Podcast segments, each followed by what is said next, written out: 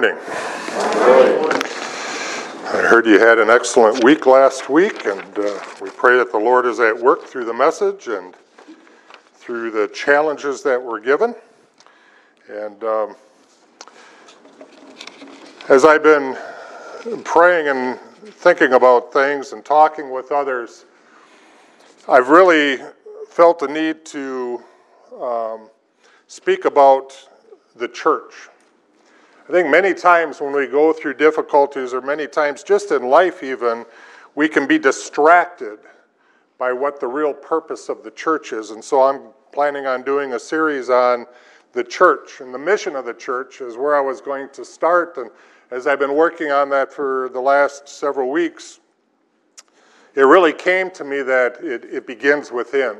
And um, working at the prison, and I think uh, Pastor Steve would share the same thing that when we deal with people there, we're trying to tell them that they're no good for anybody else until they can get it right in their own life.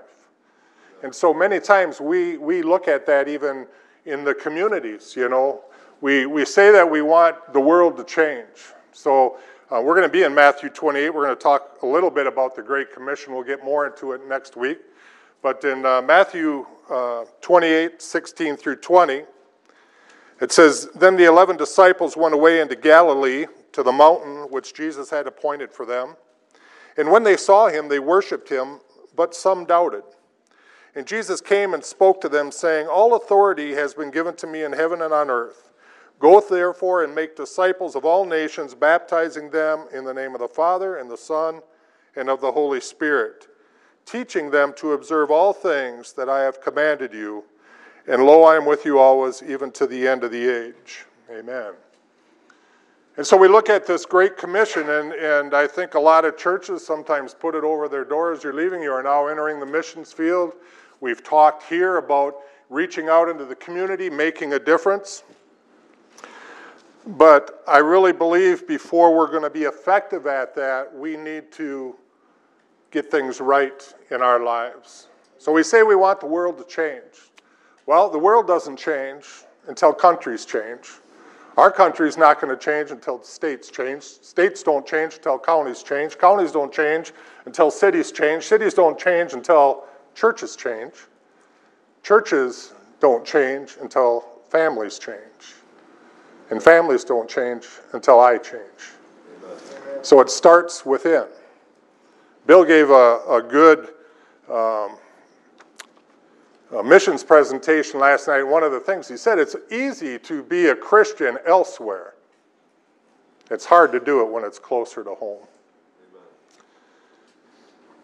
Somebody once said this quote The church today is raising a whole generation of mules. Now, have any of you ever owned a mule? I've owned a couple. Some of you horse people. You owned a mule, Jerry? Oh, I suppose. I suppose you farmed with that back in the day, huh? but uh, compared to horses, there's a big difference. But before you get too offended by the statement of churches are sort of representing them, there's many redeemable, redeemable qualities about mules, uh, especially when compared to horses. And I know we have some horse people here, so just bear with me. You know, uh, mules can endure extreme temperatures, hot and cold. They, they do that better than a horse. Mules are mostly uh, more intelligent than horses. They say that they learn easier. Now, I've had both and I've had troubles training either, but this is what they tell me. Mules eat less, and I can testify to that because when we lived up north, we had a horse and a couple horses actually, and I watched them all winter out of our kitchen window as they ate this pile of green and produced piles of brown. That's all they did was stand by that and eat and eat and eat. But they say mules eat less. Mules live longer on average. Um, they're more productive when it comes to work. They say that a mule can carry like 60 pounds up to 50 miles a day. So they're real um, able to endure quite a bit. But there's a problem with a mule, is that basically all mules are sterile. So they're basically the end of their line. And so maybe that's what this man was saying when he said that the church today is raising a whole generation of mules. Are we reproducing other disciples? And so as we talk about this, we can say, you know, we can be durable. Churches have, have, have great workers in them. I'm always amazed at churches when I get involved with them because uh, they have people that are willing to teach, willing that are, are willing to serve, work with our youth, cook meals, mow lawns, reach out to those in the community. They're givers. They like to give and help things out, like towards missions and different things like that. They like to organize and do all these things. But there is one problem. We're generally not good reproducers. Somebody a few weeks ago uh, had mentioned, well, you know, you point out that you said uh, Christians basically are not good at forgiving and good at loving. Well, I'm sorry if it offends you sometimes, but I really see that in the world, and I see that within the church. And I see this also within the church. It's something that can humble us, and it's something that is really going to, uh, for my uh, life, anyways, it brings me to the point that says, you know, I don't have it right, but through Christ I can do these things. And that's what I want to talk about today because the mission is given to us from the Lord to go into all the world and make disciples. So we might say, um, if, you know, really, if we're nothing more than a generation of infertile mule Christians, we're not doing what God has commanded us to do, going out and making disciples. So a disciple is somebody who uh, studies and learns from a teacher. So we're learning continually. So there's ways that we do that. We can do that by our private devotion. We do that by getting into God's Word. We do that through Bible studies. We do that by coming to church and hearing the Word of God. We can listen to it on a Christian radio station. There's many ways that we can be taught. I have like four guys that I listen to pretty regular uh, through podcasts and different things uh, where they really stretch me and they challenge me in, in my walk. So that's what a disciple is somebody who learns and others. So we might say, well, who's that teacher? Is it just the pastor? No. Is it just the Bible study leader? No. We got mothers here. Mothers, you got a family at home, and you are a teacher to those children. Them children are going to grow up in your shadow, and fathers also, and they're going to be looking at you. And they're going to be learning from you. They're going to learn your values. They're going to learn what's important to you and what's important in life. So we can say that mothers are those, fathers are those, sometimes our friends are those. We learn from our friends. It doesn't take us long when we sit and talk with somebody to really see what's important to them. But we challenge one another. My time down in Texas with Bill, we talked about a lot of things and, and we get stretched because we don't always see eye to eye on everything that's in the scriptures. And so we challenge each other and we talk it through and we, and, and we grow and we learn. We're teachers to one another. We learn from those that we watch. And as a church, the world is watching us. And so the question is, is what are we teaching the world as they look at us? Jesus didn't tell us just to make disciples uh, that were soft in their commitment, just come to church, and, and that's good enough. You know, last week um, down in Augusta, I spoke on, on Malachi, what does the Lord require of us? And sometimes we think, well, you know, if I do this, if I do that, if, you know, if I give money, if I am doing these things, I'm good enough, God's going to let me in. Uh, no, He didn't call us to be soft in our commitment or occasional in our obedience. You know, we treat the Bible sometimes like a smorgasbord. Well, I sort of like this. I'm going to do this, but man, that's that's asking a little too much, Lord. Well, God calls us to do these things, and so we do them. So, in his own words, Jesus said to be a disciple of Christ. And, and so I want to I wanna share this in the best I can. A disciple is a student. So it's a student of God and His Word. So we're learning from that. It should be that every disciple is a believer. Okay? But not every believer is a disciple, if that makes sense. Some, some people have said the prayer, sincerely, they've given their heart to Christ, but for whatever reason, they're not interested in really growing spiritually. As, as the saying goes, Sometimes uh, they're just worried about being like an inch wide and, or an inch deep and a, a mile wide. God, God wants us to be deep in our faith.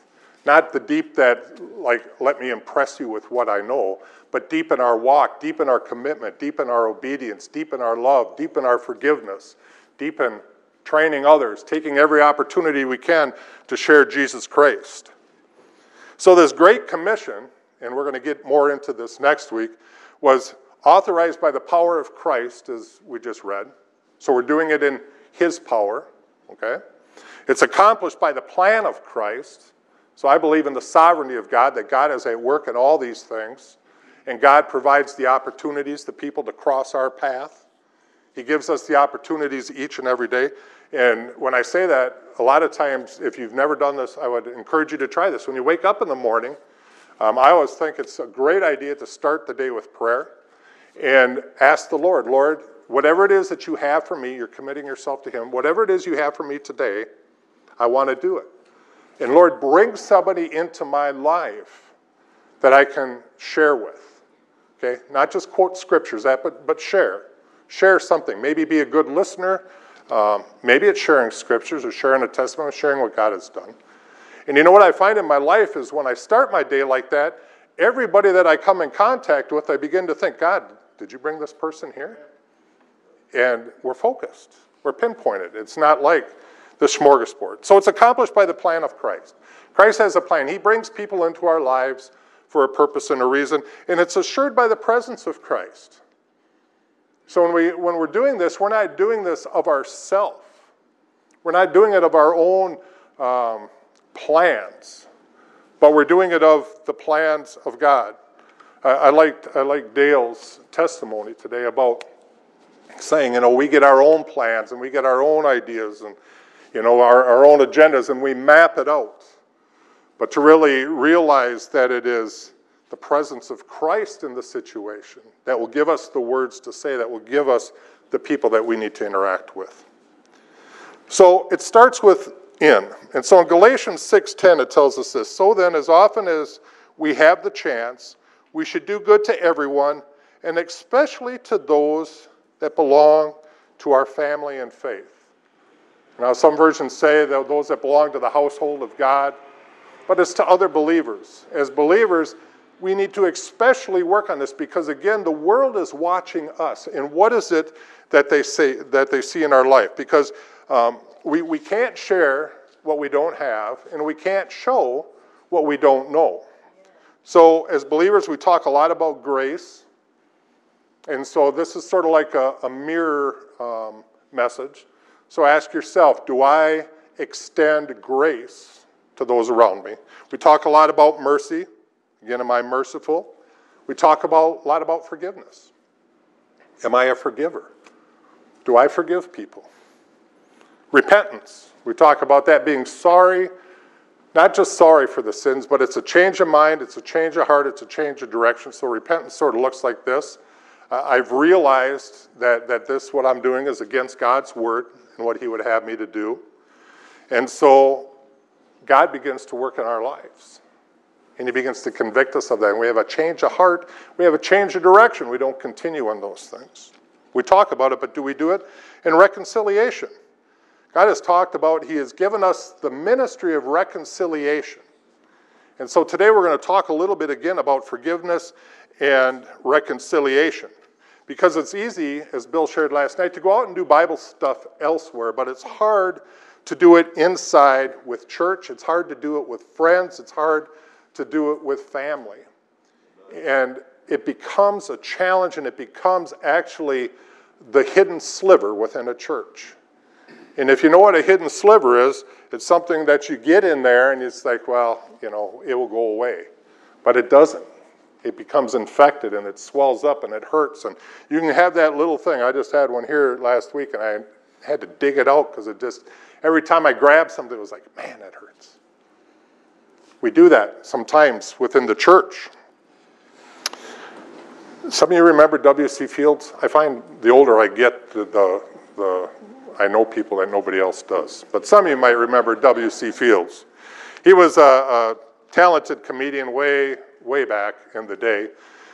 And he was known for his excesses of life, drinking and carousing and, and all these things.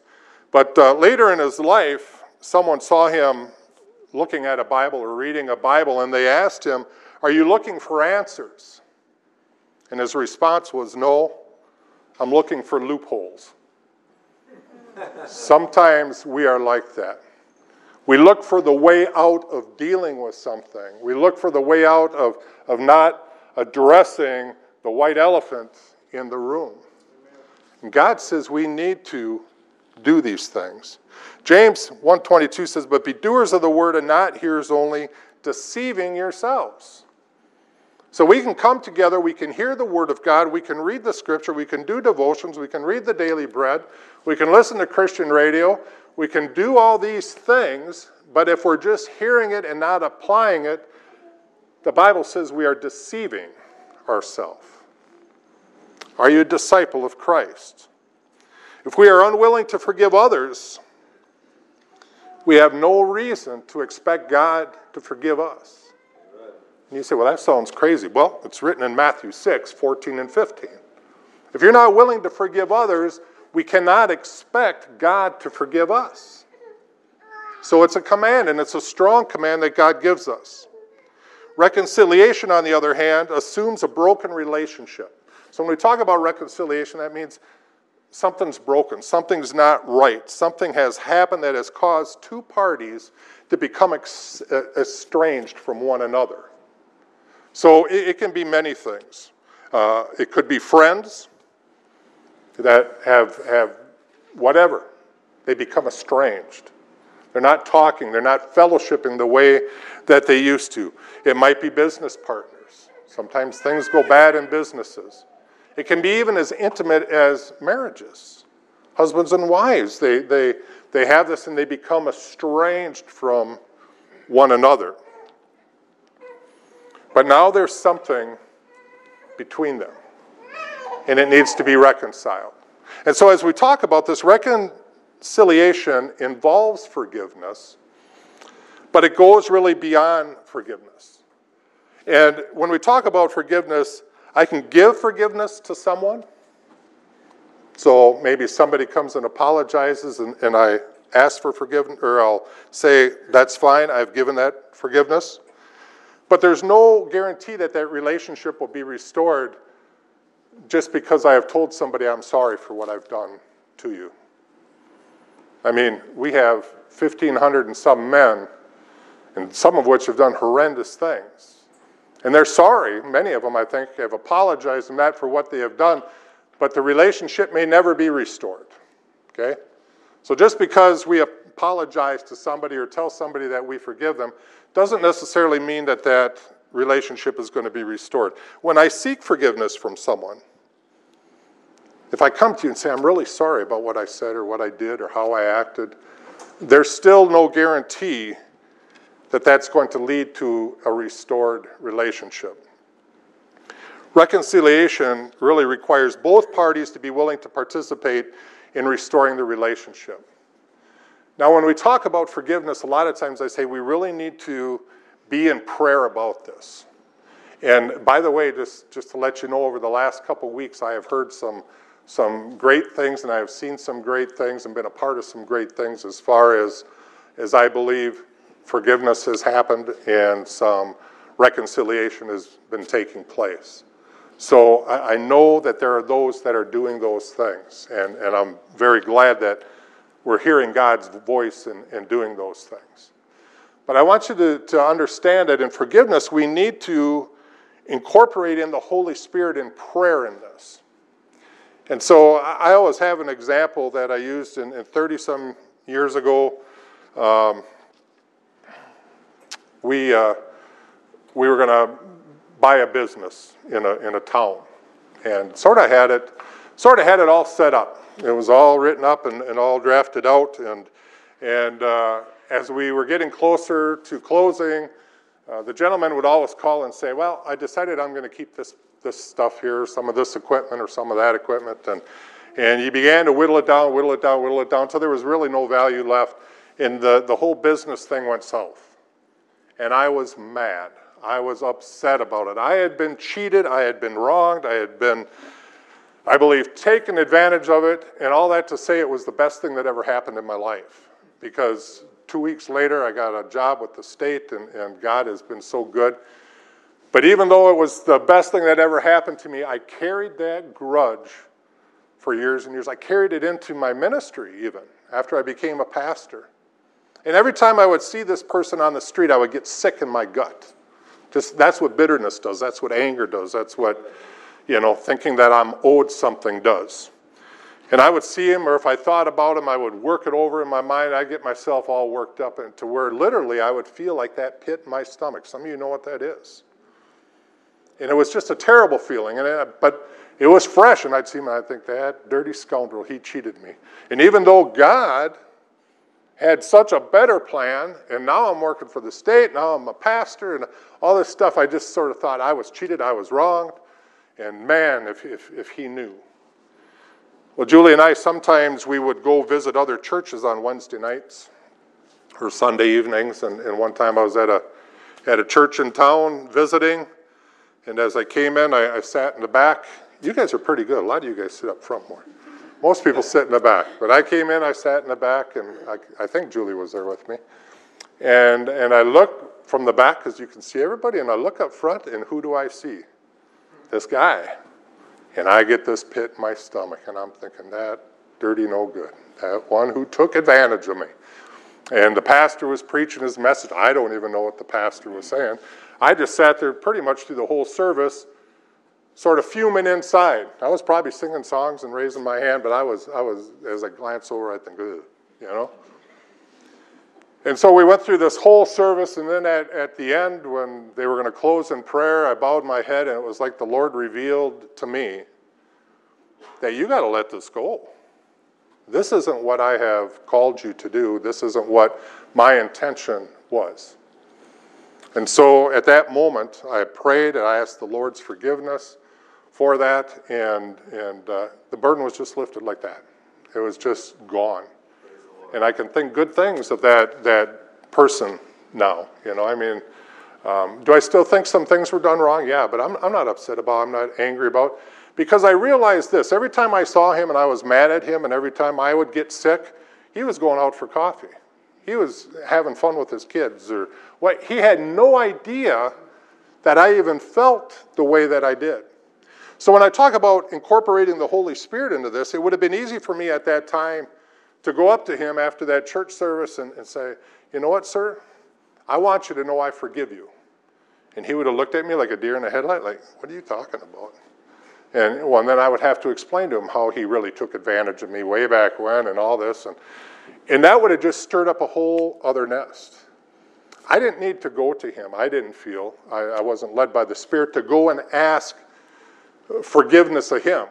See, my first intent was he needs to come and ask forgiveness for me because he did me wrong. But really, what the Lord said is, I needed to let it go. I needed to ask the Lord for forgiveness because I had been harboring sin. I had been harboring this feeling in my life. And so he has never known that, that we even probably had odds. So I, I say this for this reason because when we go and seek forgiveness and when we go and offer forgiveness, they're two different things. Sometimes we can offer forgiveness to somebody if we really know that we've done something wrong. So if, if uh, Bill and I have an argument and I, and I call him Russian instead of Polish or something and he's all mad, and, and I can go say, I'm sorry, Bill. I can apologize for those things if I'm led by those things. I think a lot of times seeking forgiveness is more important you know, seeking that we can be forgiven. You know, asking somebody else to forgive us is more important than always going sometimes and saying that we need to forgive them. But there's other times that we need to tell people that too, just to let them know that they're free from it. So there can be times when there's a, a barrier, there's a wall, there's something, there's, there's friction, and, and we know that it's there. And it's because sometimes people are like, does he really forgive me for this? Or does he know that I've forgiven him, that I've let him go in this thing? And so it's a communication thing. So it's important to communicate those things. So both are important, but I would say keep it in prayer and, and ask God how to direct you in those things. But the most important thing in the ministry of reconciliation is with God because when I have bad feelings about somebody else, it's hindering my relationship with God much more than it's hindering my lateral. Okay? It affects my devotions, it affects my, my reading of the Word, it affects my preaching, it affects my family, it affects all sorts of things, but it mostly affects my relationship with God. And so God gives us some scriptures. So for forgiveness given, Matthew 18, 21 to 22 says, Then Peter came to him and said, Lord, how often shall I forgive the brother who sins against me? We've all heard this. Should I forgive him seven times? And the Lord says, No, 70 times seven. So for the legalist, does that mean 490 times? No, God was really saying we continually forgive that person. Okay? Now, there's other things that can come into play with it, but we continually forgive. If somebody seeks forgiveness, we always forgive them. That's how we need to do it. We need to do it with the Lord that way. We need to do it with others. Mark 11 25, and when you stand praying, if you hold anything against anyone, forgive them so that your Father in heaven may forgive your sins.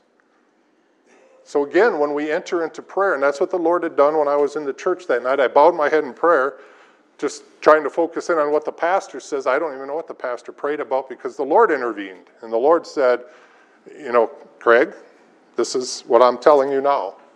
And so when we stand praying and you got something against somebody, it says, Make that right. Forgive them. It doesn't mean you need to run to them and forgive them. It means you need to purpose in your heart. Again, that's part of repentance. Change a mind, change a heart, change a direction. Because if I'm holding something against somebody, I'm treating that person different. My mind is always expecting the worst. My heart is, is not pure like God would want it to be. And so when we stand praying, if, um, if you hold anything against someone, I'm holding something against you. It says that I need to release that so that God can also forgive me. Because really, what he's saying in that scripture is I'm wrong. I'm wrong for holding that. I'm thinking this guy is wrong for what he did to me. God is saying, Craig, you're wrong for holding that bitterness against that person. And Jesus is saying, I want to forgive you, Craig, for how you respond. Forgiveness sought. I think this is an important one, and it's one that we don't always do because, A, we got pride, right? I'm a prideful man. Men, men deal with this, I think, a little bit more than women. Men tend to be prideful, but we got pride. Um, we have to humble ourselves. That's sort of hard. So we humbling sometimes means taking almost a submissive role. Humbleness, by the way, is not weakness, but it, it's really just realizing I got something that I need to deal with. And, so forgiveness sought sometimes is real important. I'm seeking forgiveness from somebody and, and here's the catch in our lives sometimes when we do this. So we, we have this thing that, that I know I've done Lenny wrong, so I'm gonna I want to go talk to Lenny and, and I want to tell Lenny to forgive me because I've had a bad feeling. Lenny may say, Well, I don't know what this is all about. My flesh wants to tell him what it's all about. You know, well, Lenny, it's because of this, this, and this. No, I don't need to tell him that sometimes. I just need to say, you know what, I've just had bad feelings or I've had this. I feel this has been between us. I just want to ask you forgiveness because I've been wrestling with this. And I want us to be reconciled. I want us to be restored back to where we need to be. So it tells us this in James 5 6. Therefore, confess your sins to one another, pray for one another that you may be healed. We want to be healed as a church. You need to heal from the inside out. If you don't get that sliver out, it's forever there. The skin will grow over it, but it's still sore underneath, and you bump it just right, and the pain is still there. Healing happens from the inside out. I'm not a medical person, we have a nurse here, but healing happens from the inside out, I'm told. And so in the church, we need to do that. We need to heal from the inside out. And it says, the prayer of a righteous person has great power in its working. So again, it says, therefore confess your sins to one another, pray for one another. So we're saying when we want to do this, I want to confess my sin that I've whatever, and I want to pray. But when I'm doing that, I'm doing it for the right reasons, which is righteousness. I'm not doing it to show somebody else that's wrong. I'm doing it because I was wrong. And I'm doing it because I want that relationship restored. And it says, then you will be healed because that prayer is powerful, has great power, and it's working. Matthew 5 23 says, If you are offering your gift at the altar and there remember that your brother has something against you. So here's another analogy. So, what is, what is the altars? I think of the Lord's table when, when I come to this, but it could be anything. When we come into the house of God, you know, wherever you are at. So, if you are offering your gift to God, because that's when we bring our gifts, you know, we bring our gifts on a daily basis whenever you're bringing something to give.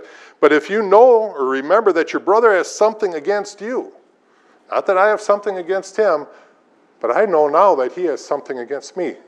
And I'm not sure what it is, or maybe I know what it is. It says, if we have that, it says, leave your gift there on the altar. God says, I don't want it. I don't want it. Go deal with this. Leave your gift there on the altar and first go and be reconciled to your brother. Then come and offer that gift. So, really, that tells me if we're giving gifts and, and we have this embitterment in our heart, God isn't accepting those gifts to our credit. As a matter of fact, I think that they're probably a stench in his nostrils. And so God says, Leave that altar, that gift there at the altar, go and be reconciled, and then come and give your gift. See, God wants the best for us. And I want to say, as believers, as Christians, and I trust everyone sitting here today is, this is always possible. It is always possible. And guess what? It is always expected. If you call yourself a Christian, I expect you to forgive people. I expect for you um, to be reconciled to people because it's what God has called us to do. Now, again, reconciliation takes two parties. So we can try, and if they say no, we've done our part. We have a clean conscience before God. But it's always possible, it's always expected for us to forgive, for us to seek forgiveness, and for us to pursue reconciliation. And so that's my prayer that we're doing this. Are you willing to do this today? Okay, we got a couple. So you're not used to talking. Now, I heard that preacher last week, and you were talking a lot. so is he. I don't know, but, you know. And the, and the question really is it's an eternal one. But are you willing to do that today? Are you willing to address that this week? Because I truly believe, as all, of us, as all of us are sitting here, and I'm even thinking of things yet in my mind as we're sitting here that need to be dealt with. Will you be the doer that God has called you to be, and not just hearer? but be the doer. Are you willing to humble yourself in the sight of the Lord? He says, Humble yourself in the sight of the Lord, and He will lift you up, He will exalt you. Are you willing to let that pride down? You know, the saying is this is that if you're not part of the solution, you're part of the problem. Okay? The world has enough problems without us contributing to more of it. So let's be part of the solution.